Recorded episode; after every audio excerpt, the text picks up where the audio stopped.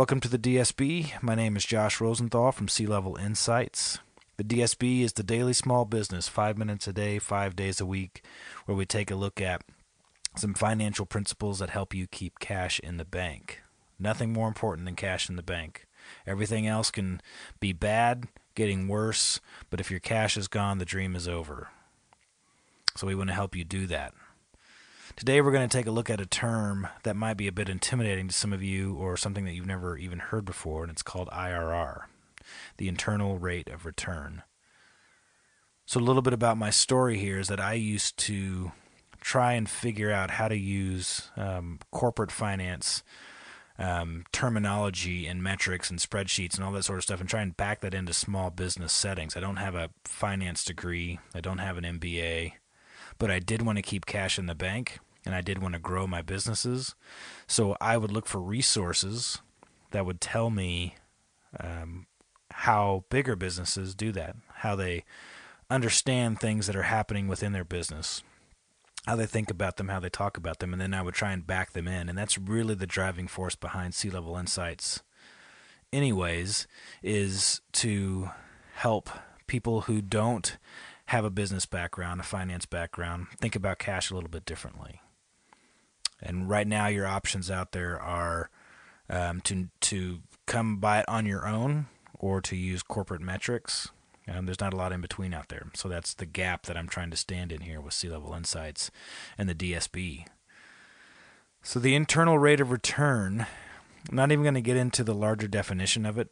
And here's the most maddening thing about it is that we could dig in and we could talk about it for hours. And in the end, I could tell you that it's a really simple formula that happens in um, Excel, actually to the point where you really can't do it outside of Excel.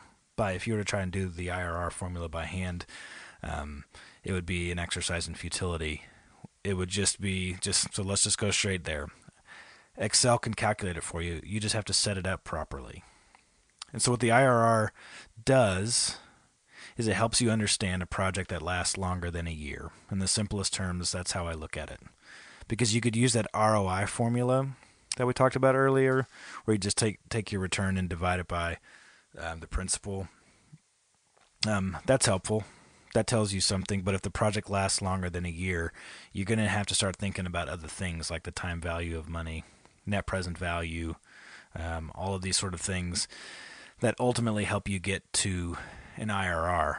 In theory, your IRR, if the project is one year, would match your R- ROI calculation.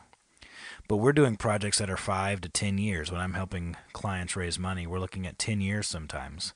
Um, so how do you uh, you what metric do you use to help your investors understand what's going to be happening in your business? It's not ROI, because if you were to get uh, $100,000 over the next 10 years, that's very different than getting $100,000 in the next year to an investor.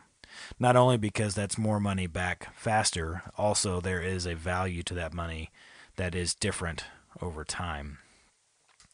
So the ROI, sorry, the IRR helps you make a decision on a project that is has a long horizon. It's a much stronger tool to use than um, ROI. It's one that allows you to compare two different projects to each other two different opportunities, um, opportunities in different industries. What are you going to do with your money? You've got one opportunity here that's to invest $100,000 into this business or $100,000 into this business. And you look at the horizons on both of those, you look at the length of time, you talk about things like discount rates and all this sort of stuff, and help you on all of your potential opportunities churn out a IRR that will help you make the best decision. And generally, the higher the IRR, the more likely um, that is the project that you should do or could do, or if you did, you would make more money at it. It does have some limitations, um, but by and large, we just want to say that the IRR helps you compare two different good opportunities, two different opportunities that you will determine if they are good or not.